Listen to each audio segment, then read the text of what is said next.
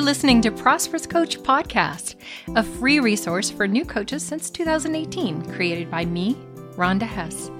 I have a talent for breaking complex things into easier steps, and I love helping you choose a smart coaching niche and launch your business with confidence. I began mentoring coaches in 2006 after five years of training coaches at Coach Training Alliance, where I designed the certification program. Subscribe to this podcast so you don't miss a thing, and don't forget to go back to the earliest episodes for incremental learning. Now, let's roll this episode. Hey, coaches. You know, when coaches reach out to work with me, they almost always say that their biggest fear is marketing. They say, I'm not really good at selling myself. Then I say, well, that's okay because you don't have to sell yourself to be a prosperous coach. And I mean it. This episode will be a huge relief to you. Find the full transcript for this episode at prosperouscoach.com slash 195. So first, let's distinguish between marketing and selling because they often get lumped in together. Marketing is part of your service. You relate to your ideal clients and let them know that you are here for them. You create a customer journey to attract the people that you most want to work with. It's an ongoing process for anyone that has a business. And it's not at all unsavory. In fact, it's an authentic act of caring because you are a genuine human being with real value to offer. Whereas selling is transactional. It happens at a moment in time where you invite an interested prospect to become your client in exchange for fees. It's a professional necessity to enroll clients this way, but you do not have to be blatantly self promotional to complete this transaction. What does blatant self promotion sound like coming from a new coach? I see this kind of thing on new coaches' websites a lot. They have copy that says something like, I've trained and certified as a life coach, and I'm ready to help you create the life of your dreams. I listen closely to you and without judgment. Then, through powerful questions, I help you make mindset shifts and take powerful actions. Well, it's kind of as if the coach is trying to write a resume and they aren't really sure what to say yet because they're new to coaching. I did this on my first coaching website too because I didn't know any better. And I'll tell you, it was not at all effective. What's missing in promotional statements like these? Well, any relevance to the person that reads it.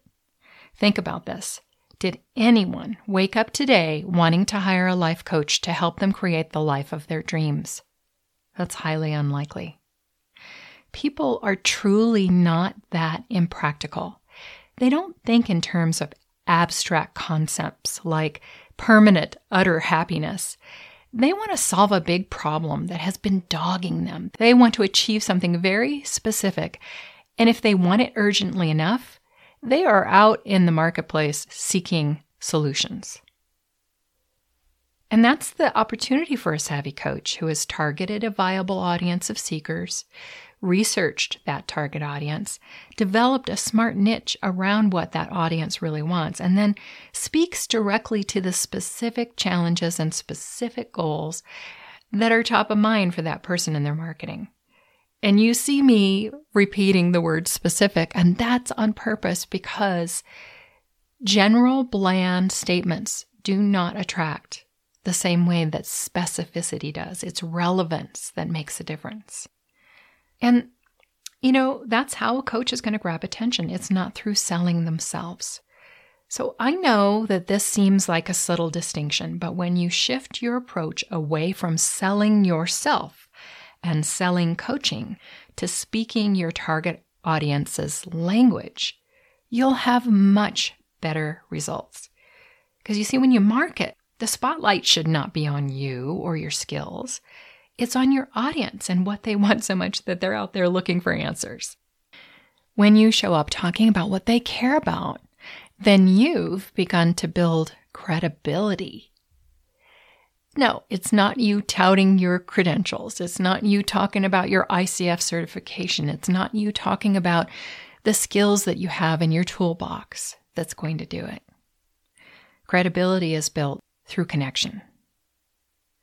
Remember times when you've paid close attention and followed a thought leader and service provider. I bet you weren't attracted because they were selling themselves. You felt they were credible because they understand you. And look, I'm not saying that you won't need to learn how to show your credibility and how to enroll clients to be successful. Selling is a valuable skill set. I'm saying it will not sound or feel like you are selling yourself. It's not like lifting a megaphone and touting your greatness. Aren't you relieved about this? I know that when I discovered I didn't have to sell myself, I felt freed up. Ah. What does it feel like when someone is blatantly promoting themselves? Well, for me, it feels disingenuous. I don't trust them. I feel on guard and pressured. I'm likely to not listen for long to their message. What does it feel like to you? Now, contrast that with a time when someone repeatedly understands what you're going through, what you're trying to do, what's getting in the way of specific things you want, and that there is a light shining a new way to get there. It's not really selling at all, it's connecting. And that's what people respond to. Stay inspired and make things happen. Thanks for listening today. You are awesome, and it's time for your coaching audience to know that. If you're getting value from this podcast, please share it with other coaches. Your kindness will come back to you. Learn more about how I help coaches choose a smart niche and launch with confidence at prosperouscoachblog.com. Joel Bass wrote my theme music. Thanks, Joel.